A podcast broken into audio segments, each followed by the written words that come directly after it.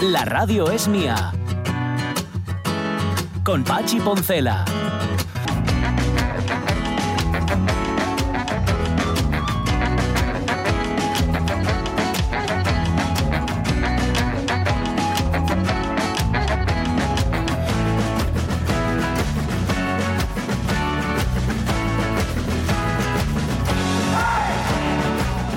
12 y 7 minutos de la mañana, entre las cosas que aprendí leyendo también el 10 minutos, porque cuando iba a la peluquería, claro, ahora como no voy Sí, a la sí. peluquería. Luego tuve otra época en la que iba a la barbería a que Celeste me afeitara. Era, Sí. Fui muy feliz en aquellos días porque me prestaba mucho que me afeitara. Es muy, muy agradable que te pongan así las, to- las toallas con distintas temperaturas. Sí, y- mola mucho. Wow, notas cómo se te abren los poros, hace según se van abriendo los poros y te afeitan y tal. Bueno, aprendí, aparte de lo de tripalium y trabajo, lo del nombre, mm, lo, de, lo de dónde viene el, el nombre de trabajo, vaya, dónde viene la palabra, que es un instrumento de tortura. También aprendí que Manhattan es una palabra de los indios Lenape. Sí, Los indios sí, Lenape sí. llamaban Manhattan a la isla de muchas colinas. Los Lenape Mm. llamaban así a lo que, bueno, luego se llamó Manhattan, pero ya sabéis que ellos decían Manat- Manhattan. Y que hay una canción, por cierto, de Caetano Veloso, que se llama así Mañatán. Ellos, claro, pronuncian la NH como si fuera en portugués. NH sería como ñ, Sí. entonces dicen Mañatán. Y la canción dice eso, Mañatán. Mm. eh. Bueno, pues eso, que sepáis que Manhattan no es una palabra. am- es, una, es una palabra americana, porque no es una Mm. palabra anglosajona que Eso son, es. que son cosas distintas, ¿vale? Ame- Americana total y absolutamente. Mm, he estado leyendo ahora, a raíz del titular este en el que mm, no queríamos confundir a nigerinos con nigerianos, mm, lo que está pasando Sí. en Níger. Níger, por cierto, para quien no lo sepa, o sea, para mí, por ejemplo, que no tenía ni idea, Mm. es uno de los países más pobres del mundo. Mm, Más del, del- más del 60% de sus 25 millones de habitantes malviven por debajo del umbral de la pobreza. Y lo curioso del caso, y esto enlaza con lo que tú estabas contando sobre el proyecto Manhattan, Níger es el cuarto productor mundial de uranio. Uy, Y sin embargo, fijaos, es uno de los países más pobres del mundo. De hecho, es el tercer país con el peor índice de desarrollo humano, clasificación del desarrollo de los países que no solamente tienen en cuenta los criterios económicos. O sea, no es que tengan una renta per cápita mayor o menor, sino que sus condiciones de vida son absolutamente eh, muy, muy penosas. Es una democracia, Níger, parcialmente libre, capaz de llevar a cabo una sucesión relativamente pacífica del poder. No obstante, arrastra cuatro golpes de Estado y varias intentonas de- desde su independencia de Francia en el año 60. O sea, cuatro golpes de Estado del año 60, ¿eh? ni más ni menos. Y este es un nuevo golpe de Estado eh, llevado a cabo por el, el general Chiani. El pasado miércoles tuvo lugar en Niamey, en la capital de Níger, y ha provocado un impacto que, dice, esto lo estoy leyendo en el diario.es, no solamente afecta a la estabilidad de Níger, sino a toda la región, a toda Claro. la región del Sahel. Esto ya sabéis que es como la mancha de aceite, que se va extendiendo, extendiendo. Mm. Sabes dónde empieza, pero al final no sabes dónde, dónde acaba. Y podría haber una guerra regional donde se, en efecto, entrarían agentes externos, como puede ser Rusia, que está metiendo, como, como tú comentabas antes, el FOCICU allá donde puede. ¿Eh? convencida de que es una de, de que se trata de una eh, ellos lo piensan una potencia mundial etcétera Sí, etcétera cuando deberían mirar un poco más para adentro y seguramente menos para afuera pero bueno que la situación de Níger es esta y que políticamente es terrible un golpe de estado pero si es en un país extremadamente pobre como es este ya sabéis quién lo va a acabar pagando que son los Hombre. más probes de entre los probes ni más ni menos Hombre. esto siempre pasa así Vale. Em, va a venir dentro de un rato Mercedes Mérida para ayudarnos a comer un poquitín bien tengo alguna pregunta de trampa para hacerle a ver si a, ver si entra. Bueno, pero muy pocas, porque si yo fuera Sonia Avellaneda tendría más, seguramente, para hacerle. sí. Pero que yo como soy, yo soy un convencido de la nutrición, de la importancia de la nutrición, lo que pasa que desde un punto de vista teórico. Claro, desde el punto de vista práctico, yo soy, soy- soy de lo peor de lo peor. Como, ¿vale? como dice Homer Simpson, en teoría funciona hasta el comunismo. Correcto, de todo podría funcionar, en efecto. Y como dicen los eh, esta familia cansada, mala, eh, todo bueno. Ah, eh, eso es, todo vuela. completamente cierto. Bueno, pues Mercedes Mérida, que es gerente de Organic, nos va a contar cómo podemos comer bien, es decir, cómo podemos nutrirnos y a la vez comer rico. Viene Luis José Vigil Escalera, viene un poco pesadumbrado porque ha dejado el Caribe, él anduvo por la República Dominicana de vacaciones Ay, mm, amigo. durante los últimos días y claro, evidentemente esto pues deja una, deja no solamente La pesadumbre caribeña. deja la una famosa pesadumbre, caribeña. correcto, pero también deja un montón de fotos, porque él como es fotógrafo, aficionado pero profesional al mismo tiempo, pues ha traído un montón de fotos ahí del Caribe. Pero antes de todo eso,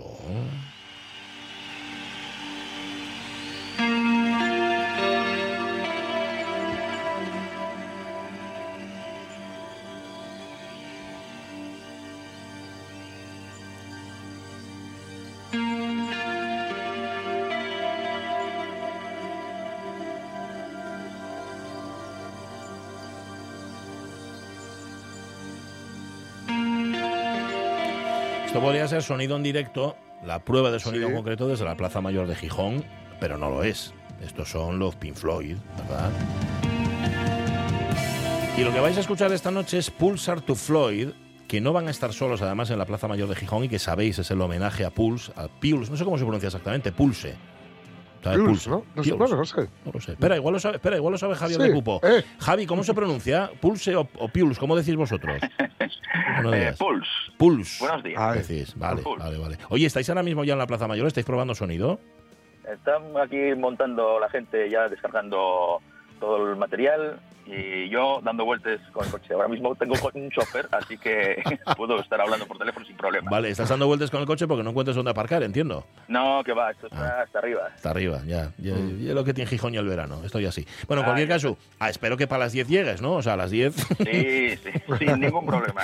a las 10 de la noche en la Plaza Mayor de Gijón.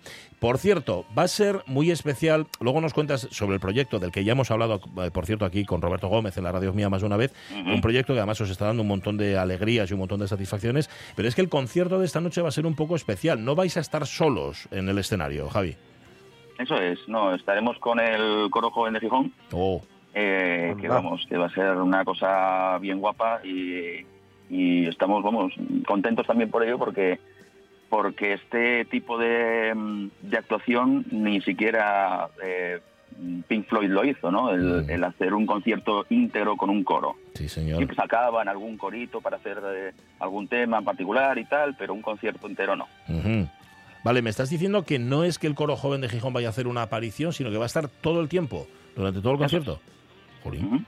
Mm, vale, mm, eso obliga, me imagino, a adaptar el repertorio a la presencia del coro. ¿Cómo lo habéis hecho?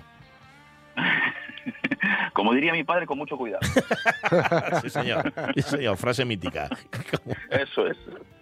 Eh, bueno, pues nada, eh, tuvimos eh, un, un proceso primero de, de lo que era escuchar todo el, el disco, bueno, todo el repertorio nuestro otra vez. Sí. Ya llevamos tres años escuchándolo, pero vamos un poco más minuciosamente. Eh, elegir los sitios donde creíamos más conveniente que el coro cantara y tal. Hablar, con, por supuesto, con el coro joven, con Santi Novoa Sí. y él nos derivó a, a Pablo Herrero, que fue la persona encargada en hacer toda la parte de papeleo para el coro y partituras y tal.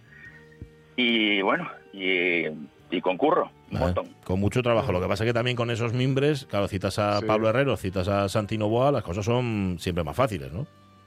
Sí, Claro. sí, son más fáciles, pero bueno. Ya, pero hay que currar, hay que trabajar. Y esto, Hay espera, que currar, ahí está. Espera, me estás diciendo cuánto tiempo se ha llevado hacer este trabajo, eh, el trabajo que hoy vamos a ver esta noche en, el, en la Plaza Mayor? Esto empezó a, a gestarse hace un año. Hace un año. ¿Mm? Tela, ¿no? Claro, al principio, Esto eh, empezó, esto es lo de siempre, ¿no? Ah, qué entusiasmo, qué cosa, tal. Claro, luego dices, uy, mm, hay que trabajar mucho. O ya desde el principio sabíais que esto fácil, fácil no iba a ser. no, no, no, que va.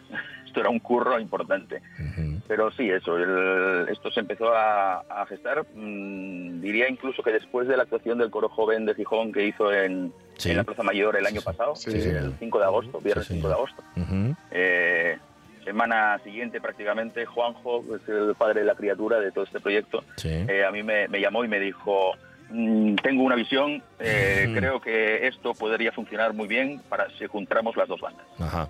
No, no, y me imagino que hablaste con Santi y Santi dijo, para mañana, ¿no? Pues más, más o menos. Aproximadamente. A ver, no, no, hay, hay desde luego mucho trabajo, digo, para quien lo vaya a ver. Que dice, ah, qué bien, metieron el coro. Vale, meter el coro ahí Claro. lleva, obliga a muchísimo curro y muchísimo trabajo. Eso, eso está Claro, claro. también, también está la historia de que, de que una de las cosas que decía Santi, con toda la razón del mundo, es eh, no hacer esto solamente para una actuación. Claro, O sea, esto es, hay que empezar por una, claro. Gijón. Eh, además, excelente. Eh, pero la idea es continuar con, con esta oferta también, ¿no? Tener la oferta de banda nada más y la oferta con coro que, vamos, va a ser divertido, va a ser una noche guapa. No, no, desde luego que sí. A ver, tenéis dos productos entonces ahora. El primero empezasteis a moverlo, no quiero yo recordarlo mal, eh, Javi, en el Palacio Valdés fue finales de, del 21, ¿no? 13 de noviembre de 2021. Vale, os acordáis de esa fecha porque en efecto fue, fue la fecha fundacional, digamos, del proyecto. Y desde entonces, yo, decía antes que os ha dado muchas alegrías. Es así, ¿no? Sí, es así. Desde, desde entonces, vamos, hasta este año no volvimos a pisar eh, Asturias. Eh, estuvimos por Santander, estuvimos por la zona de bueno, Castilla León, que fue Astorga, eh, perdón, La Bañeza. Sí. Astorga. La Bañeza, eh, hicimos eh, Auditorio de León también, hicimos Elche. Bueno, van, van cosas guapas por ahí. Bueno, no, contentos, ¿no? Me imagino. Contentos, sí, sí, muy Contentos. Muy contentos de, la aceptación del público también, de ver las reacciones. Está muy bien. Vale. Eh, la Plaza Mayor, no obstante, en Gijón tiene, me imagino, ¿no? Un calado especial, una parte sentimental o emocional mayor, ¿no, Javi? Por supuesto, eh, tocar en casa siempre Claro. es especial. Claro, siempre presta. Bueno, bueno, pues nada. Oye, disfrutarlo mucho, que lo vais a disfrutar y hacer disfrutar también. No obstante, te voy a hacer la misma pregunta que le hicimos a Roberto Gómez en, en su momento, ¿eh? cuando hablamos con él aquí, que es otro también de los muñidores del proyecto, etcétera, Sí. etcétera. Mm, ¿por, qué, ¿Por qué el pulse de Pink Floyd? Ya sé que es una pregunta tonta, podría haber sido cualquier otro disco, pero ¿por qué este en concreto y encima nota a nota, es decir, calcarlo a vuestra manera, evidentemente, pero, pero calcarlo? ¿Por qué pulse? Eh, porque es, yo creo que, que, mm, uno de los eh, pocos álbumes en directo de Pink Floyd que tuvo tanta repercusión. O sea, este tuvo una repercusión brutal y es eh, álbum en directo. El- yo creo que, que los grupos tributo habituales de mil bandas eh, X Sí. eh, suelen tirar a hacer la versión del disco. La versión del disco siempre, entre comillas, es más fácil, porque, bueno, puedes repetirlo mil veces hasta que salga bien. Mm, Eh, en directo no. Claro. En directo lo que sale en ese momento es lo que se graba. Y tiene ese punto. Mm. Bueno, ahí o- os la jugáis y os la lleváis jugando desde hace ya, des- desde, desde noviembre del 2021, pero vamos, que yo no sé si en noviembre de 2021 cuando debutasteis dijisteis, vale, aquí igual hacemos esto para probar y luego, mm, no, y, ese día descubristeis que en efecto, que se podía hacer y que se podía girar con ello, ¿no? Bueno, eh, sí, en noviembre del 21, mm, vamos, nosotros nosotros creíamos que, esto iba a gustar. Vale, eso lo tenéis claro. sí, sí, sí teníamos claro que iba a gustar. Eh, no sabíamos eh, cuánto ni, ni dónde, sobre todo. Y a mí, sinceramente, yo creo que a todos nos sorprendió mucho el, el, el Teatro Palacio Valdés, pues Mm. con la que estaba cayendo en ese momento mm, Sí, de es toda la parte de pandemia y tal, Sí, señor. pues hubiera, hubiera mm, 520 personas ahí. Ujú, Pues fíjate, que casi Sí, ya, no. casi ya no nos acordamos, ¿eh? juntar a 500 personas Claro. en 2021 con todas Sí, las sí. restricciones, etcétera, era una cosa complicada. Em, después de Gijón, ¿ya sabéis a dónde os vais? ¿Tenéis bolo inmediato o a la espera? No, Todavía no. No, estamos eh, a la espera todavía, nada confirmado. Tenemos opciones en, en Galicia, tenemos opciones en, en lo que es la zona de Valladolid y, mm, bueno, Valencia, por ahí. Sabemos que Madrid estaban picando a la puerta. Sí. Bueno, Bueno, pero bueno. nada confirmado. Vale, vale, vale. De momento vamos a quedarnos con lo de hoy, a partir de las 10 de la noche, acordaos, Eso es. en la Plaza Mayor de Gijón para disfrutar de, además de algo inédito. Hasta ahora no se había hecho el pulse de Pink Floyd con Pulsar to Floyd y con el coro joven de Gijón. Va a ser la primera vez y esperemos que no sea la última. Y como diría el gran René, en efecto, hacerlo con, hacerlo con mucho cuidado. Javi de Cupo, un gran, gran abrazo. Muchísimas gracias. disfrutar y hacer disfrutar. Cuidado mucho. Venga, Adiós, fuerte. adiós. Ahí lo tenéis, dando vueltas por Gijón. en el coche. A las 10 ya sabéis que vais a la Plaza Mayor y nada, hasta completar Sí. aforo. Que llegarán de aquello, pero esto se llena enseguida. Mm, Sí, sabéis sí, además que no solamente es la parte musical, sino que tiene, hay una pantalla. visual. Sí, sí, sí, hay una pantalla enorme. Que de lo que ellos pretenden, leo textualmente, sumergir al público en una atmósfera evocando paisajes sonoros y visuales muy característicos de Pink Floyd, muy característicos Claro. de la banda inglesa, eso sí, con tecnología y con imágenes del siglo XXI. Vamos, que traído a nuestro tiempo y encima con el coro joven de Gijón. Y encima Así con el coro. ¿no? que eso la verdad es que no, no, no me imagino cuál es el resultado, pero va- vamos, seguro que bueno. Son de fiar, son de fiar. vamos, sí, sí, sí, porque con, eso es infalible. con-. Pablo Herrero y con Santi Novoa detrás y encima estos Ahí no hay fallo, No hay fallo, no. no puede fallar. A las 10 de la noche, acordaos, Pulsar, To Floyd y el coro joven de Gijón.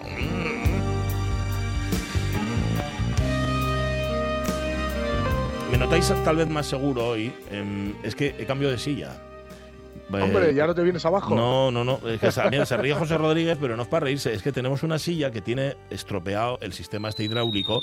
Sí, sí, este era yo. Este era yo ayer mismo. Bueno, pues ahora ya no. Ahora sé por dónde piso, hasta que también se estropee el sistema hidráulico donde está en la que estoy sentado. Pero bueno, eh, llegará, llegará. Yo le echo la culpa al sistema hidráulico pero mis 115 kilos posiblemente tengan algo que ver también. 12 y 21 minutos de la mañana, hacerse melle, chavales.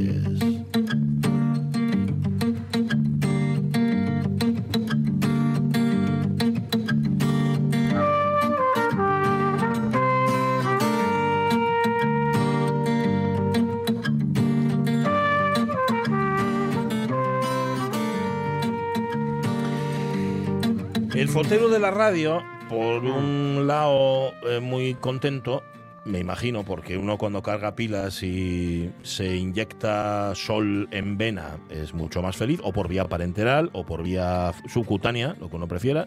Ahí está, están las opciones, pero a la vez también un poco alicaído porque ha tenido que dejar aquellos paisajes. ¿Cómo estás, Luis José Vigil Escalera, Luis José Meyes? ¿Qué tal? Buenos días, gente, o como diría allí, ¿qué tal, hermano? Hermano, ¿qué tal, hermano? Hermano. sí, señor. Bien, bien, aquí estamos y después de, esta, de este paréntesis que, bueno, fue breve, ya sabes que si lo breve es, en breve, dos veces breve. Dos veces breve, eso, más fastidia. Oye, vamos, no obstante, no obstante, pon música, José, pon música, digo, por abrir paréntesis, ¿sabes?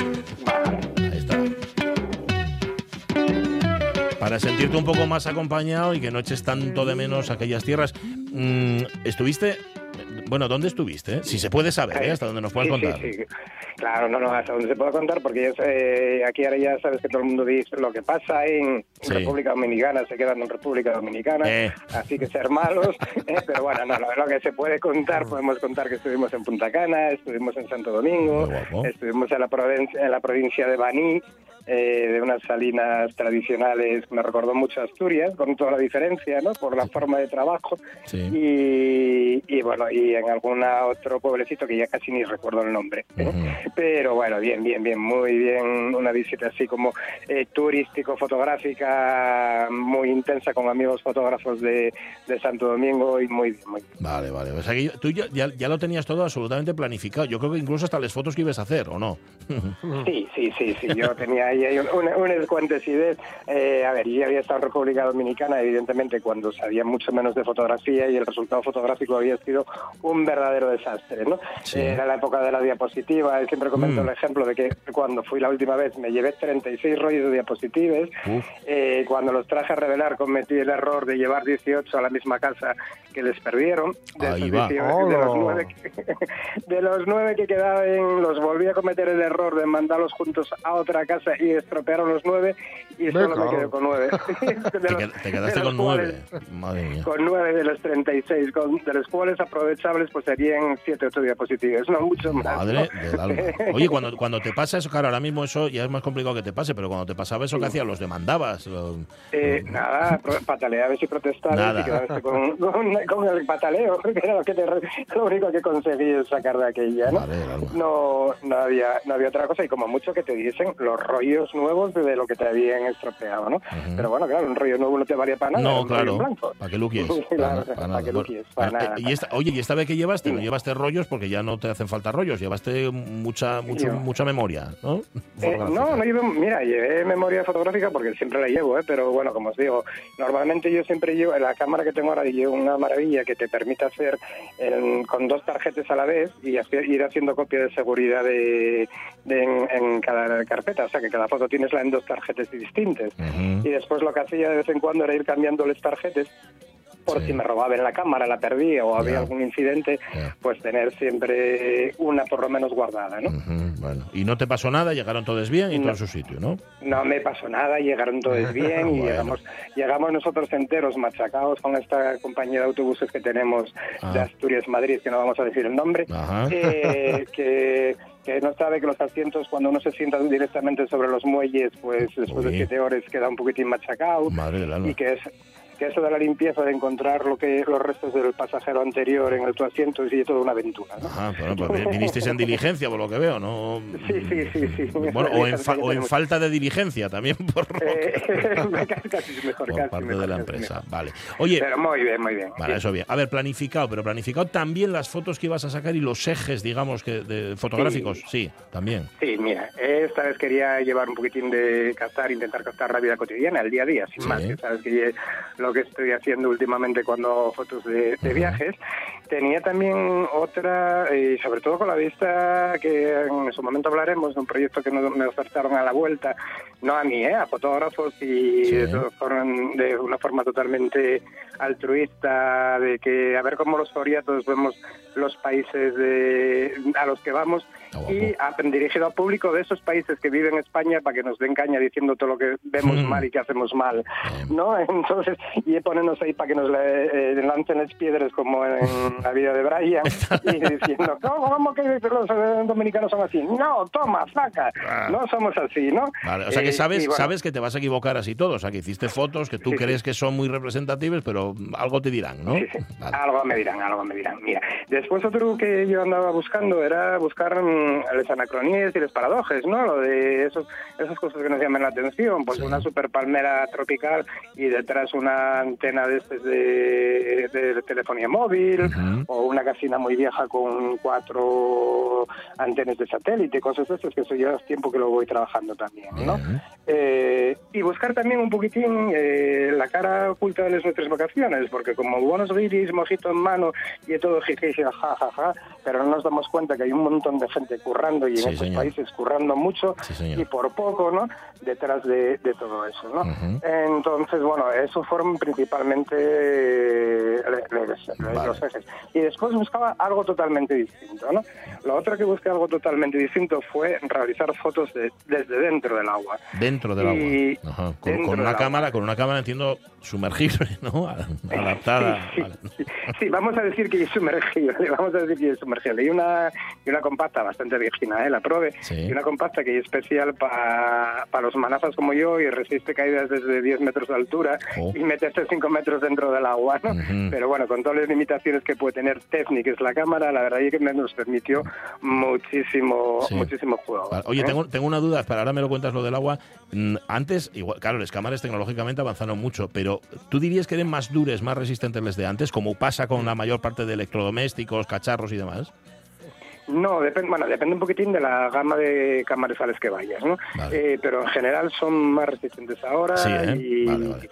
y, y adáptense mejor a las circunstancias. ¿eh? Vale, vale, vale. Bueno, total, hiciste debajo del agua y ¿qué tal te salieron? Quedaron te guapes. Eh, quedaron guapos, quedaron guapos, quedaron alguna curiosa, muchas divertidas y simpáticas, porque bueno, estamos de vacaciones y, y lo que digo, lo que hay que vivir y el momento, ¿no? Sí. Otra cosa que lleves la cámara y alguna cocina salió y sobre todo muchas de risas de jiji jaja de nosotros dentro del agua, que mira que si somos feos, imagínate dentro del agua cómo podemos ser, ¿no? Vale. Dijístelo tú, ¿eh? No lo dije yo. Vale, vale. Vale, dígelo yo, dígelo yo, dígelo yo. Soy consciente de mis limitaciones. vale. vale. Bueno, mm, el calor. Dime. El calor. El calor. ¿Cómo influye el calor? Claro, el calor y la humedad. Ojo, ¿eh? En República Dominicana, entiendo. Sí, a ver, calor, eh, daros cuenta de que el calor allí estos días andamos sobre unos 34, entre 34 y 38 grados, y con una humedad entre el 80 y el 90. Ujú. Eh, ¿Influye para la fotografía? Pues sí, este es un consejo que yo quiero dar a, a los que nos quieran hacer algo de esto. ¿Qué ocurre? Que dentro de la habitación tienes el aire acondicionado, estás a 22 grados, allí tienes el equipo bien guardadín en la caja fuerte, que eso sí lo recomiendo a todo el mundo, Sí. y cuando lo saques, sales tú lanzado a hacer fotos. ¿Y qué te ocurre? Que se te empañen hasta las lentillas del cristalino que te pusieron cuando te operaste de cataratas. Ajá. Un empañamiento, pero total y, Sí. y brutal.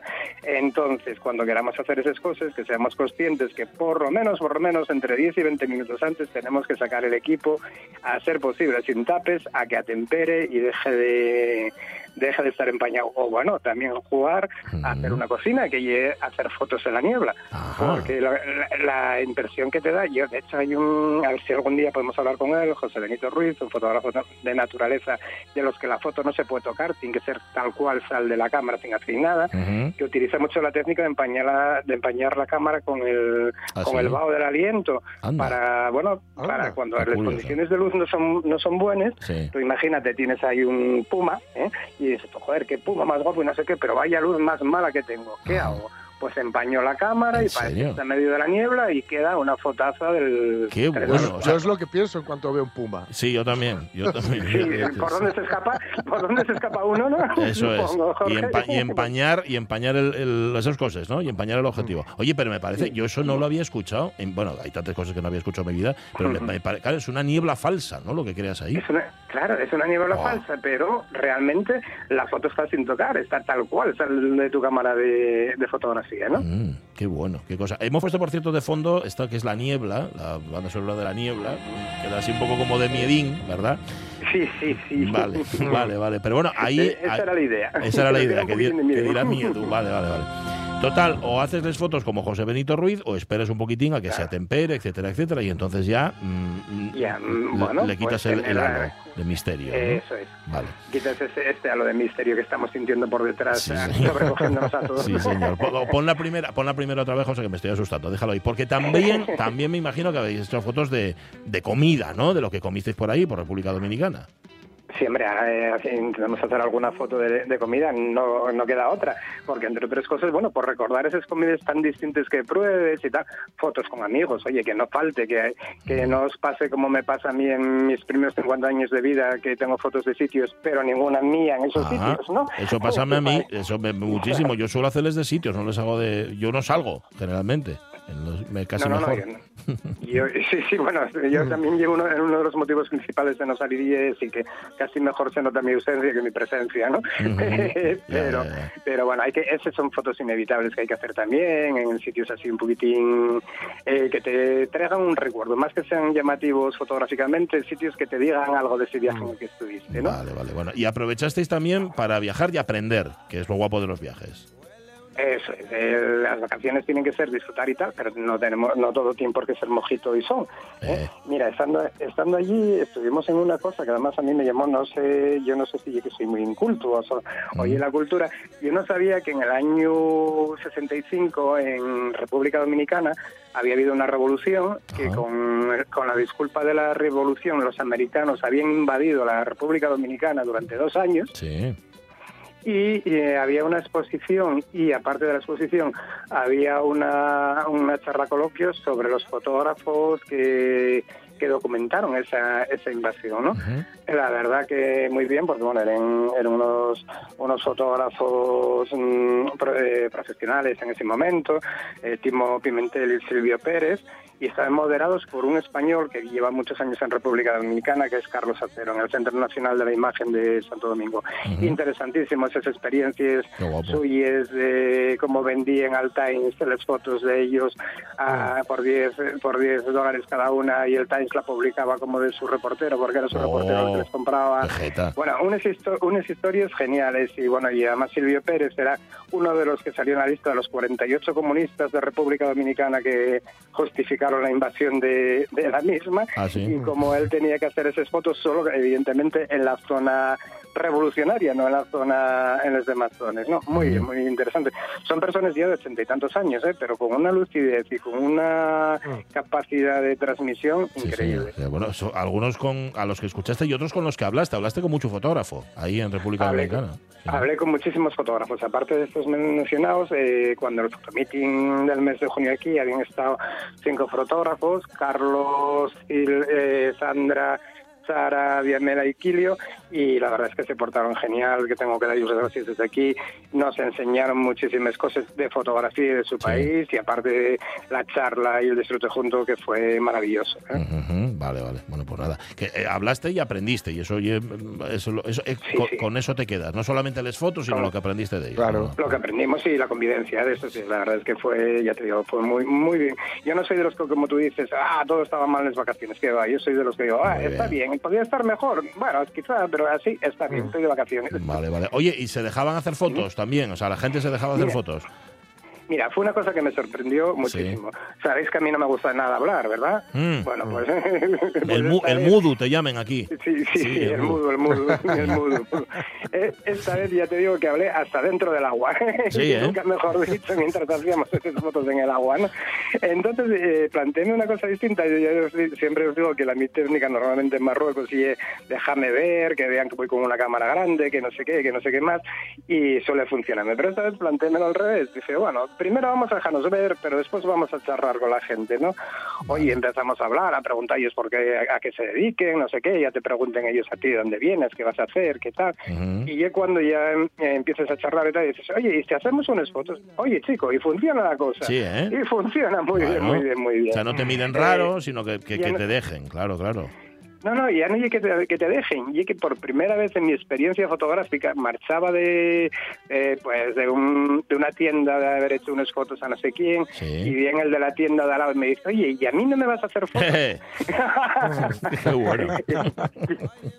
qué, qué bueno. En- Claro, claro. Eso, eso fue muy bueno, eso fue muy bueno. Y una, también una anécdota, había una tabernina de, porque bueno, eh, sabéis que en República hay mucho mucho haitiano ilegal, ¿no? Que la pobreza Sí, los empujó sí, hacia allí y demás y tal. Y están además muy discriminados en República Dominicana.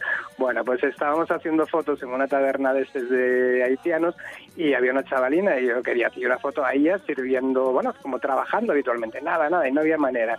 Entonces el señor de la tienda de al lado me, me dice, bueno, eh, a ver, mm, usted lo primero que me tiene que decir es por qué va a hacer fotos aquí y qué fotos quiere hacer, para quién trabaja, no sé qué. que Y bueno, yo hablé de, no, de oye, yo soy un aficionado, vengo a hacer esto, no sé qué, no sé cuándo. Entonces me dice, no, no, no, es que aquí estamos hartos de que nos hagan fotos y no nos digan nada. Porque a ver si van a ser para que después con esos programas tan listos que tienen los ordenadores ahora, hagan videomontajes de nuestras caras para películas porno, Ah, cosas ah, de ah. estas y tal. Bueno, bueno. Déjate, déjate. Déjate, en el momento que yo enseñé la cámara, las fotos que ya tenía, que hablamos, no sé qué, no hubo ningún problema, ni para hacerles fotos a la chavalina haitiana, Bueno. ni para que él me dijese, oye, mira, y ahora pasa por ahí al lado que están los del Tatu, que Mm. tienen un, un estudio guapísimo para que hables con él, y así fue. O sea, que te quiero decir Ah. que el hablar también funciona. Sí, ¿eh? señor, funciona. Sí, señor, hablar y el escucharle, esas cosas. Oye, mm, muy rápido, ¿nos pones deberes para hoy o qué? Sí, os, os pongo deberes. Venga. Recordad que tenéis un montón de cosas para ver.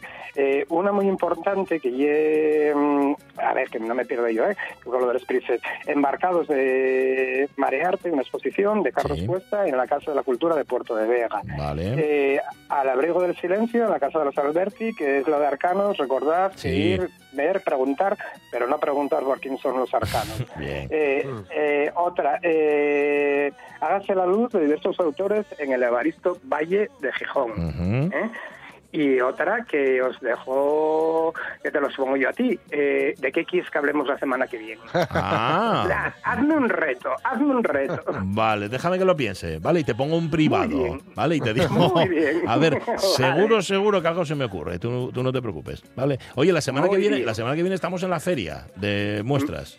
Eh, es- perfecto, sí Ahí, lo dejamos. Ahí lo, ahí lo dejamos. Oye, si, si, si te da por pasar bien, si no por teléfono, no pasa nada, pero, pero vamos, que tendrás tu trabajo y tus cosas. A ver qué se me ocurre y que tenga que ver con la feria. De hecho, ya sé. Muy bien. De hecho, ya lo sé, fíjate. Fotografía de comida. Eh, no, de. Bueno, eso estaba, eso estaba bien, pero resulta que es que el martes que viene estaremos en el stand del puerto de Gijón. Ah. ¿Vale? Mm, Vale. Igual orientamos por el mar. No lo sé. A ver qué se nos ocurre. Fotografía, mar. Bueno, déjame que lo piense, ¿vale? Y hablamos de aquí bien. al martes que viene. Pues hablamos. José Meyes. Foteru, un abrazo. Cuídate mucho. Un abrazo. Que te. Adiós. Gracias. Adiós, adiós. Y acordaos que sigue también la exposición Miraes, que mira, se no lo cito eh, Lujose Lujose Vigil Escalera, Miraes de los fotoperiodistas asturianos en el Museo Barjola, que todavía la podéis ver durante estas semanas. Así que acordaos que tenéis mucho trabajo pa- para hacer, mucha tarea que hacer, que tiene que ver con las fotos de Semelles y todo lo demás. La 1 menos 20. Bien, em, vamos a, a cortar el pelo. Venga, dale. Sí, a cortar el pelo. Ya está. Por fin pareces un ser humano de nuevo. No deberías esperar tanto para cortarte el pelo, tacaño cabrón. Ya. Bueno, me sorprende ver que sigues aquí. Siempre he esperado que desaparecieras y que te sustituyera alguien que supiera qué carajo hacía, pero sigues aquí como buen macarroni que eres. Son 10 dólares, Walt. ¿10 dólares? Joder, Martín. ¿Tienes sangre judía o qué? No paras de subir los precios. Cuesta 10 dólares desde hace 5 años. Cabezón polaco, hijo de puta. Sí, bueno, quédate con la vuelta. Te veo en tres semanas, capullo. Si no te vengo a ver yo a ti antes, tío mierda. ¿Os acordáis, no? De la relación conflictiva que mantenía Sí, sí. Walter, el protagonista de Gran Torino, Gran Torino, sí, con sí, el sí. barbero. Sí. Y luego resulta que llevaban al, al vecino suyo, Sí, al sí, sí, chaval, para, que viera lo que era ser un hombre. Eso es, y aprende a hablar como un hombre, aprende cómo hablan los hombres. Ahí está. Por cierto, lo que suena es música de barbería. Sabéis que mm, están los cuartetos de la, la- la- la música barbershop, que se llama. Sí, los barbershops. Sí, señor, sí, que sí. suena, que se hacen unas virguerías vocales mm, absolutamente maravillosas. Bueno, em, no, no, dice Rubén Martínez que ponga foto con pelo. Es que no tengo ninguna mano, pero fotos con pelo sí. De hecho, me encontré unas el otro día mías con 23, 24 años que si no las pongo es porque no las tengo aquí. Pero vamos, que yo podía presumir de pelazo como todo el mundo. De hecho, a mi hijo, que se pone muy chulo, se lo digo. digo, Yo era así. ¿Sabes? Que tampoco te pongas tan chulo porque el pelo es una cosa que va Así y- que cuidado. que va y que viene, pero no vuelve. Bueno, salvo que vayas a Turquía. Bien, ¿cada cuántos llevaban a cortar el pelo? Dice eh, tu colmena, César Alonso, Sí. que a los peluqueros de la infancia nunca les, perdona de, les perdonaré lo que me hicieron. Luego gasté melena unos cuantos años y después empecé a pelarme yo. Me gusta mucho el pelo largo, pero el corto es mucho más cómodo. Serían buena gente aquellos peluqueros, no lo dudo. Pero mira, unos sádicos estéticos, dice, dice César. Bueno, no tiene foto para enseñar. Digo que igual estaba bien saber qué es lo que le hicieron. Igual Ah. era el corte de pelo este cazuela, ¿sabes? Sí, sí, sí, que te ponían Una ahí. cazuela y lo que sobre fuera. Eso, sí, era el más habitual. Dice Sí. María Somuñe que desde pequeña lleva melena larga y recuerda ir cada dos meses o así para sanear el Mm. pelo. Lo que no recuerdo es la peluquería a donde me llevaban. A la majos, que en dos días pongo rumbo a Lorian. Sí, pone rumbo a Mm. Lorian y nos lo tienes que contar aquí en la radio mía. A ver, Maxi Areñez, que este tiempo pelo, ¿qué dice? Dice, acuérdome, acuérdome, si son de niño iba al pollo. El pollo. Ah, Y ya de chaval iba a la, a la peluquería a Jovellanos. La mío cabellera lleva pasados más cambios que los pañales antiguos de tela. Eso sí, orgullosísimo del pelazo que tengo, Ay, ay. a pesar de los años y de todos los experimentos por los que hice pasar. Ah, amigo, y es que esos experimentos, pues sí, en efecto, con gaseosa, porque Sí, te sí, pueden sí. dañar irreversiblemente lo que viene siendo el cuero cabelludo. Sí, sí, sí. Esos, esos, esos eh, colores imaginativos que, que incluyen tener que decolorar el pelo Sí. primero, que es un bom, buf, Sí, señor, sí, señor. Vamos, una bomba. Cuidado con eso. Dice Roberto Cañal que de Guajet íbamos a una peluquería en Acay Foncalada o, como según Mima, no cruzábamos ninguna Acay desde bien pequeño de solo, 7, 8 años. Siempre me da repelús cuando me acuerdo de las máquinas de rebasar por atrás el pelo. Ese híbrido entre tenaza y cortacésped. Respigo todavía. Sí, creo que sé cuáles dice Roberto Sí, Cañal. sí, sí. Sí, Mm, sí. Ramón Chicola solo nos da los buenos días, pero se lo agradecemos mucho. ¿Y qué dice Lojar? ¿Qué cuenta? Dice, conmigo y con mi primo miramientos, miramientos cero. Nos mecanizaban el pelo en casa porque nos lo cortaban con una máquina. Toma. ¿Quién era el perpetrador? ¿Mm? El que estuviera disponible en aquel momento. Siempre llevé y llevo el pelo corto. Ahorro en peines la de su madre. Empecé a ir a un peluquero profesional y a ir por mi cuenta cuando bajamos a vivir a Gijón. Se sigue cortando a máquina, pero vaya cambio. Sí, de llevarlo todo por igual a llevarlo más corto por los laterales y por atrás, un poco menos por arriba, un par de milímetros más. Mm. Solo los ojos expertos lo noten. Vamos, en lo que, lo que faen ahora. Igual éramos unos precursores. Igual, sí. Se va una o dos veces al mes, según tenga disponibilidad. Yo, no el peluquero. Ah, vale, segunda disponibilidad tú para ir, no que el peluquero. Bueno, que tenga sitio el peluquero también, no nos También, equivoquemos, que también. igual no. Eh, oye, ¿el tuyo es muy premeditado, Jorge Alonso? O sea, tu peinado. El mío, sí, sí, sí, Sí, sí. ¿eh? Sí, sí, sí, sí. El, el llevar el, el- el parietal, uno de los parietales, bueno, llevarlos al cero y dejar, digamos, un- una especie de, de- de flequillo hacia la derecha con los rizos, etcétera, etcétera. Sí, y además tiene que ir cortado de cierta forma de- o de tal forma que para que caiga el pelo así. Ah, O sea, que lleva, lleva, Lleva lleva, un rato ¿eh? y. Lleva sí, sí, yo suyo. llevo un ratín. vale. Y la buena gente, yo siempre voy a la misma desde hace ya muchos años. Antes me lo cortaba una amiga eh, majísima María, pero ya eh, voy a la misma hace muchos años. Y a través de la radio, además, fue. Ah, sí. Sí, Anda, sí, sí. Mira tú. Sí, sí, sí, que vinieron a hacer una cocina y me nombraron embajador. Urban Ah, ah, muy bien, muy bien, muy bien. Sí, sí, sí. Y Urban una, ahí es una en la chapa. calle ¿eh? Capua. Ah, qué bien. Oh, qué estupendo. Que es, ah, que sí, es barbería también. Sí, los conozco, sí, señor. Sí, sí señor. Sí, que es señor. barbería también. Mm. Y, y es un momentazo de relax, ¿eh? lo que comentabas antes, las toallinas, ¡Oh! El- el- el- la toallina caliente también en los ojos y demás, la gozada. De la las cosas que más hecho de menos, sí señor. Porque el pelo, el pelo de la cabeza no lo echo de menos, pero que me traten el de la cara, el de la barba, Sí, sí. eso es. Además yo tengo unos, tengo una barba de estadura, y tengo la piel muy fina y la barba muy dura. Y salen además como tres o cuatro pelos por poro, que yo no sé cómo pueden caber ahí dentro. Y sí, sí, a mí me encantaba que me afeitaran así, me quedaba luego como el, como el culito un bebé, que se suele decir.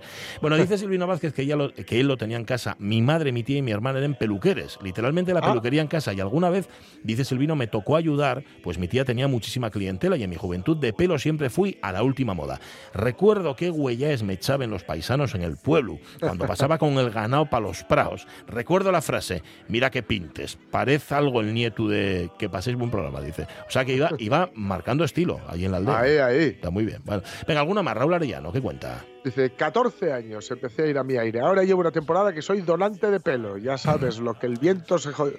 Eso, sí.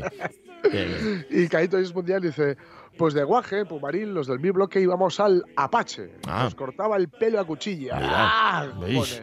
Luego de chavalete y estando la mili, pelado, muy cómodo. Mm. Y ahora de mayor, melena reivindicativa, que Muy voy bien. como me da la gana y no tengo que darle explicaciones a nadie. Me parece estupendo. Y, además porque la tienes, la puedes exhibir. Beatriz Ejido dice, mi peluquera, bueno, decía algo, pero la perdí. Decía, Mi peluquera de infancia era mi madre, dice. Ah, vale, vale. Dice, no nos sí. mirábamos demasiado al espejo. Después, dice ella, no creo que haya estado más de medio año con el mismo corte y el mismo color. Es verdad, yo a Beatriz la, la conozco y es de, es de, sí, de cambiar de color de pelo Sí, y de ¿eh? corte también. Y la última, la de Rego, necesito uno inmediatamente. Puede que hoy toque. Es urgente, justo y ajustado, proporcionado y equilibrado, seco y mojado, gomina y peinado. Gracias, gracias, Rego. Es que Rego tiene pelo y además tiene pelo de este fuerte, ¿eh? Tiene, tiene Sí, buen ¿eh? pelo. Vale. Em, estupendo. Está, está ya con nosotros Mercedes Merida. Mercedes, ¿cómo está? Muy buenos días. Muy bien, buenos Oye, días. te echamos de menos la semana pasada, pero sé que estabas de vacaciones. Sí. ¿Disfrutaste? Sí, mucho. Vale, eso está bien. Llega a aterrizar ayer todavía. Aterrizaste ayer, Mm. o sea que vienes ahí. Mm, bueno, lo pasaste bien, con lo cual compensa el tener que volver, ¿no? Sí. Otra vez. vale. No obstante, cuando no le gusta su curro, casi que, mm, bueno, dices, va, me incorporo, pero mi trabajo me gusta. Sí, necesitas desconectar porque de- te, te agotas mentalmente y te cansas, pero efectivamente vuelves de otra manera. Vale, de, mm, Pónosla, pon música. Ah, ah, ya la tienes ahí. Ah, tienes otra, ¿no? Pero ah, no importa. Ponla. Ah, vale, está, bien, está bien. Em, te iba a decir, claro, uno sale de vacaciones, uno se va afuera, mm, tiene unos hábitos determinados alimenticios, porque es lo que venimos aquí a hablar de alimentación. Mm, ¿Es fácil o es difícil que a donde vas te respeten esos hábitos o encontrar, yo qué sé, los productos que tú sueles comer habitualmente? Bueno, fuimos al Mediterráneo a, a Castellón, es fácil, Es fácil. claro. Vale. Bueno, ahora es más fácil. Hace unos años no era tan, no era, no era tan fácil, ¿no? Entiendo. Eh, en verano es fácil, porque Sí. en verano tiras mucho de, de huerta, de ensalada, de pescado, es fácil. Vale, vale, vale. A lo mejor en invierno puede ser más complicado, pero yo Mm. creo que en verano es fácil. Más fácil. Bueno, o sea que no te fue difícil, encontraste todo lo que querías y todo lo que necesitabas. Sí, sí, sí. Aparte que, que cogemos una casa, porque ¿sabes lo que es complicado? Por ejemplo, para nosotros en casa, los desayunos. Sí. Sí, Mm. porque eh, si vas a un hotel, mm, ahora no, depende de Sí. hoteles, ¿no? Si tienen un turismo y tienen extranjeros, tienen otro tipo de, de alimentos y, más variados. Sí. Y puedes elegir fruta y embutido y fiambre y de todo, huevos y tal. Pero si vas a otros sitios es el café con la leche y el croissant y tal. Y si no comes eso, Y no hay nada. Entonces ya ah, por lo de los desayunos hace mucho tiempo que empezamos a, Mm. a coger un apartamento, a coger una casa, porque efectivamente es que desayunamos de otra manera. Bueno, pues fíjate. O sea, más, más difícil el desayuno, por ejemplo, que la comida. Sí, lo veo esto- más difícil. Esto es curioso. Bueno, em, oye, y si, em, bueno, ya te- tú, tú vendrás a contarme eh, algo y ahora te pregunto, pero es que yo tengo, tengo la duda. Pregunta, y, pregunta. y luego, por ejemplo, si tú quieres, esta- esta- en vacaciones todos nos relajamos un poco, Sí. ¿no? Y levantamos Mm. un poco el, el. Levantamos el pie. Tú también, Sí. tú que eres una persona además que, que- que le preocupa la comida orgánica, tú también levantas un poco el pie y, y danos algún consejo para levantar el pie, y, pero sin pasarse, es decir,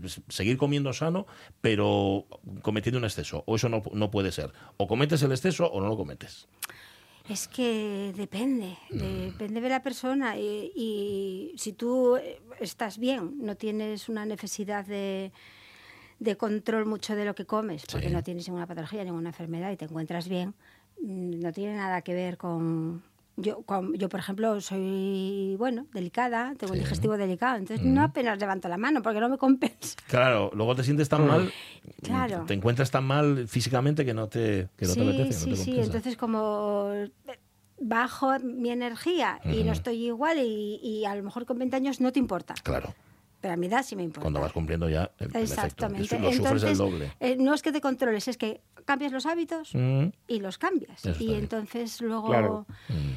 a mí no me cuesta. Vale, vale. Vale, Em, vale, mm, vamos a hablar de alimentarnos sano y alimentarnos Sí. rico. No sé de qué nos querías, qué nos querías contar hoy. Pues vengo un poco... en Vienes en, plan- vienes en la, en la- Estaba en la tienda y de repente miré el Este, reloj. Uy, tengo, tengo que ir a verlo. Que es que, eh, mm, Disparada. mm. ¿Notas el turismo en la tienda? ¿Notas la gente que viene de fuera y que también quiere, mientras está haciendo turismo, comer sano y ¿Sabes quién tenemos? Sí, extranjeros. Sí, ¿Sabes quién tenemos mucho en verano? Franceses. sí. Gente que viene en autocaravana y a lo mejor aparcan en el parque invierno y tal, buscan qué tiendas orgánicas porque el francés tiene mucha costumbre de alimentarse orgánicos. Ahí hay grandes... Y, y no hablo de que vayas a un Carrefour y que tengas una zona orgánica. Sí. Hay tiendas a las afueras de las que aparcas en, en ecológico. Entonces, y tienen, tienen costumbre. Sí. Y de hecho mm, tienen muy buenos productos. Y en cosmética natural, porque claro, lo orgánico es, eh, no es solo Claro, la comida. No solo lo que comes. Es la higiene, son muchas cosas, porque te lo pones en la piel y te lo estás comiendo de otra manera, pero también. También, también lo Y, absorbe. y de hecho los productos, las cremas solares, el, todo lo que es mm, de chapús, ta, ta, los franceses son, buen- son, son Ujú. muy Mm, buenos. Son, son buenos Sí. clientes, son buenos buenos clientes. clientes y, y buenos productores, o sea, y buenos muy productores. buenos laboratorios. Vale, sí. vale. Mm, a ver, aquí, mm, tú que conoces este mundo, ¿a qué podemos atribuir que una vez más estemos por detrás, en España estemos por detrás, es decir, que los europeos nos lleven unos cuantos, iba a decir yo años, unas cuantas décadas de ventaja en esto del, del- de ese consumo responsable, Yo orgánico, etcétera? no leo mucho, eh, claro, estoy todo el día lo mío en Mm. la tienda y estoy como un oasis y entonces hay veces que, claro, no, no estoy viendo que hay que ver también lo de... Es como cuando decimos los políticos tienen que salir a la calle, bueno, por lo Sí. mismo. Yo tengo que andar por que todos la lados. pues sí. Pero lo que me dicen, eh, me vienen contando cosas, y es que hay veces tiramos piedras contra nuestro propio tejado, porque de repente te puede salir cualquier profesional a decir que el ecológico es una tontería y la gente se va a quedar con lo cómodo. Ya, Y no tiene sentido que digan eso. sí. Porque el ranking Ninguno. de los pesticidas está ahí. Y, y lo que hablamos el otro día, que hay elementos que tienen más y otros tienen menos, unos se sulfatan más y otros menos. Eso está ahí, te lo vas a comer. Y cuando hay ahora eh, de- trucos, porque con las redes sociales aparecen cantidad de trucos para eliminar los pesticidas de las frutas y de las verduras, que si los pones a remojo con un bicarbonato, que no sé cuánto, Ah. con, el, con un agua, con un pH, no sé qué. Y entonces, si hay Pero todas eso- esas corrientes para ayudar a quitar los pesticidas, ¿cómo me puedes decir que no importa? Claro. No, no, no, no se entiende. Y- claro, eh, ti- no tiene mucho sentido que enseñen trucos y luego te digan que no importa. Pero por cierto, esos trucos funcionan, Creo que sí. ¿sí? O sea, tú no los probaste porque tú no comes con Yo vi una demostración con agua, Sí. eh, con agua con, con un pH determinado y, y- y le dejaban a remojo la, la fruta y cambiaba el color del agua y Mm. y, y además te lo analizan y ahí estaban quedando pesticidas. Ajá, vale. Con lo cual a ti lo que te llama la atención es, por una parte, mm, mm, enseñamos trucos o- y luego mm, le quitamos el- la, la importancia a los pesticidas. Pero, Pues, pero ¿en qué mundo no estamos? ¿Te acuerdas como una época que el aceite de oliva era malo? O bueno, eso es verdad, parece mentira. ¿eh? No, no, no, con, Eso con, gi- con ocurrió. girasol, con aceite de semillas, de la Sí. semilla que sea. Y así ha pasado con un montón de cosas. Entonces, mm, no lo sé por Ya. qué nos... Mm, O el pescado azul. Sí. El pescado azul era malísimo. Sí, sí, ¿Y cuántos sí. pescados ¿Y se tiraban? huevos? Y los huevos, es verdad. Los Sí. huevos, a ver, mm, mm, venga, tú qué sabes. Ahora mismo, mm, ¿cuántos huevos puedo comer, debería comer a la semana en una persona que no tenga en efecto una alteración gástrica o lo que sea? Exactamente. Eh, es que depende también el, el- el volumen de la persona, la, También, la edad ¿no? de la persona y el tamaño de la persona. Vale, pero, 53 años, 1,82 y un poco pasado de peso. Yo, en este caso. bueno, si no quieres, yo no lo comería todos los días. Todos los días no. Yo no lo haría todos los días. Vale. Pero mm, por las mismas te pueden decir que puedes comer dos diarios y que no pasa absolutamente nada y más. Entonces yo no lo haría todos los días porque, bueno, porque me parece como que hay que descansar un poco de todo y el organismo lo saturas, ¿no? Claro. Mira, yo hace años me leí un libro de, de una bióloga y además bióloga molecular nutricionista tal y, y de- demonizaba el huevo. Yo me quedé pasada, dije, ¿qué es esto? Pero luego me fui en Madrid a una conferencia de ella. Y lo ponía muy bien. Entonces. Y yo dije, yo, disonancia cognitiva, ¿qué, Ajá, qué pasa ser. O, aquí? o que le pagaban, po- en un sitio le pagaban por decir que eran malos y en otro le pagaban me por decir que eran a que buenos. acabara todo Y y, la fuiste a pillé a la salida. Hombre, Claro, no, no me podía quedar con eso. Oye, y ¿qué te dije, oye, vamos a ver. Donde dije, digo, digo, Diego, ¿qué pasa aquí? Y me dijo, tengo que rectificar el libro. Estaba Mm. equivocada. Ah, sí. Te lo juro. Ujú. O sea, investigó, Sí. se cercioró y Sí, comprobó que sí, lo que sí, había sí, dicho sí, lo sí, primero sí. no valía. Pues estaba en un momento que se enfocó en un tipo de alimentación y nutrición y, y, y- y era buena, pero, pero aquello no, no, no. Y, y efectivamente es un mito. Y es un mito lo del colesterol y todavía, yo creo que cada vez menos gente, pero sí que hubo un momento que la gente asociaba el colesterol solo con quitar cos- precisamente cosas buenas, como el, Sí. como el huevo, como grasas saludables, tal. Y no son esas. Mm. Hay veces más son esas grasas que van asociadas con el azúcar, Ah. con la bollería Sí. industrial, etcétera, etcétera, etcétera. Mm, y, si to- y si como huevos, los que, los que sean, aunque tú dices a todos los días, verdad, ¿cómo, ¿cómo los preparo? ¿Cuál es la mejor forma de prepararlos para que no sufra el huevo y que no sufra nuestro organismo? Mm, vamos a ver, eh, escalfados es fantástico. Sí. Es como menos se comen. Mm, ya. Escalfados sería que ponerlos es como, como medio cocidos, ¿no? Eh, Escalfados. escalfados tú puedes poner, mucho. imagínate, un cazo en una sartén, como si en vez de poner aceite ponga- pones agua Sí. y cuando está hirviendo pones el huevo y es visto y no visto bien, se hace, lo sacas y que te quede la, la- la clara así hecha, pero la yema un poco eh, que no esté hecha. Un poco líquida. Sí. Y un poco de no, que esté, que, que esté cruda. Pero lo mismo, si los haces eh, a la plancha, Sí. no, no lo frías, pon solo el aceite como hacer a la plancha, como una tortilla francesa. Lo pones así y lo- eso es. Y eso es fantástico igual. Sí. Huevos agua son estupendos. También. Tú, cuando estás un poco malín, a que no te apetece frita, a que te apetece un poco No, más... uf, pienso en la, en la grasa del aceite. y digo, "Ugh". a escalfado. Entonces Claro. también hay que escuchar el cuerpo. Es que no tiene, qué- a ver no son dos más dos. Es que eh, y eso yo creo que es uno de los grandes errores que no los escuchamos. Ujú. Todavía hoy me decía una, una señora en la tienda. Eh, me está pasando esto, percibo y noto que me sienta mal esto y esto y esto. Esto, tengo que hacerme pruebas. Y digo, yo, pero bueno, vale, me parece muy bien que te hagas las pruebas, pero ¿por qué no escuchas el cuerpo y directamente no lo comes? Claro. Si, tu, si tu cuerpo te está diciendo "Mm, no lo quiero, si lo rechaza, es que, es que no le conviene. Lo que no tiene mucho sentido es, Ya. y yo tengo amigos, que vayas a comer a la calle con el, eh, iba a decir la marca, no, Mm. el antiácido, ¿me Era- entiendes? ah, vale, vas con un sí. Sabes pues que te va a sentar mal y te... No, hombre, no puede vas con un almas y dices, me voy a tomar el almas, pues, ya que no lo dices, te lo digo yo, ¿no? Y, y luego me como los callos. Y te vaya, pues si sabes que te Si sienta mal, te como los callos. no. Claro, si es que además luego, no- luego no te merece la pena. Vale, mm, nada, nos quedan dos minutos. Oye, en Organic, ¿qué tenéis hoy de, de menú? A ver, vete a mirarlo. Vete a lo mirarlo, vete a mirarlo. Y de paso, a ver, ¿y dónde lo, lo encuentras? Ay, es que estáis en redes sociales, es verdad. Espérate, eh, déjame que lo mire. A ver. Espirales cristal de arroz con salsa verde de cale. La cale es la colquel, una, como una berza. Sí, Se puso muy de moda, es una berza rizada eh, con muchísimos antioxidantes, con muchísima vitamina C. sí. y se puso eh, por eso muy de moda y realmente es como una berza. ¿Entiendes? Pero la gente siempre te pide la... Es más suave, sí que es verdad Mm. más que es más suave. suave. De hecho, la de metes, la de puedes meter en un batido y nosotros la ponemos mucho cruda, hasta incluso metida en la ensalada. Vale. ¿Vale? Eh, ajo caramelizado y parmesano vegano de almendra, acompañado de ensalada de lechuga, tomate y cebolla de la huerta asturiana. Bu, Buf. Muy rico, muy normal. de, de Nada- tapia. nada- de- sí, de, de tapia. trae, ¿eh? eso es. señor. Bueno, bueno, pues nada. Finca Cabillón. Eh, mm, que, que lo, que lo hace muy rico. Mm, Sí. Buscadlos, buscad Organic, Organic Oviedo, lo tenéis en redes sociales. Ponéis organic.oviedo y estáis en Eso Instagram, es, me en imagino, y en Facebook sí, también estáis. sí. Así que nada, y sabéis que no solamente podéis ir ahí a comprar, sino que os podéis llevar ya el menú hecho, ya directamente, para casa. Pim pam, más fácil, imposible. Em, tengo que preguntarte muchas cosas, ¿vale? Sí. Ya te he preguntado por los huevos. La semana que viene estaremos en la feria de muestras para ver cómo, cómo lo organizamos, porque si no hablamos la semana siguiente. Tengo que preguntarte por la leche, tengo que preguntarte por las Vale. legumbres, por un montón de cosas. Vale, Vale. Si quieres me llamas y si quieres para la semana siguiente. Vale. Lo que queráis. Ya, ya veremos, ya veremos, lo pensamos. Mercedes Merida, mil gracias. Oye, Gracias dirección, que no, que no he dado la dirección postal. ¿Dó- ¿Dónde estáis? Campomanes 16. Campomanes 16, vale, que no se me olvida. Si no se me olvida, tú recuérdamelo, ¿vale? Muy bien. Em, la semana que viene más. ¿eh? Más rico y sano, que es de lo que va esta sección Ay, ay. justamente. Bueno, vamos a marchar. Bueno, Mercedes ya marcha porque tiene que de hecho dejó la tienda, dejó la tienda ahí, corre, corre, corre, corre, que tienes ahí a todos los franceses esperando a la puerta. Vamos a volver dentro de un rato, porque ahora llegan las noticias, las de la una de la tarde. Tenemos que hablar de marketing, tenemos. Hoy es martes, ¿no? Pero déjame que mire a Sí. ver qué tenemos hoy. Es martes todo el día, además. Todo Déjame el día. que mire, sí, señor. Ay, claro, que vamos a hablar con Monse Sirgo, aunque ya hablamos con ella. Y vamos a tener que. Vamos a completar la revista de presa y Bueno, las noticias, venga, ya está. no-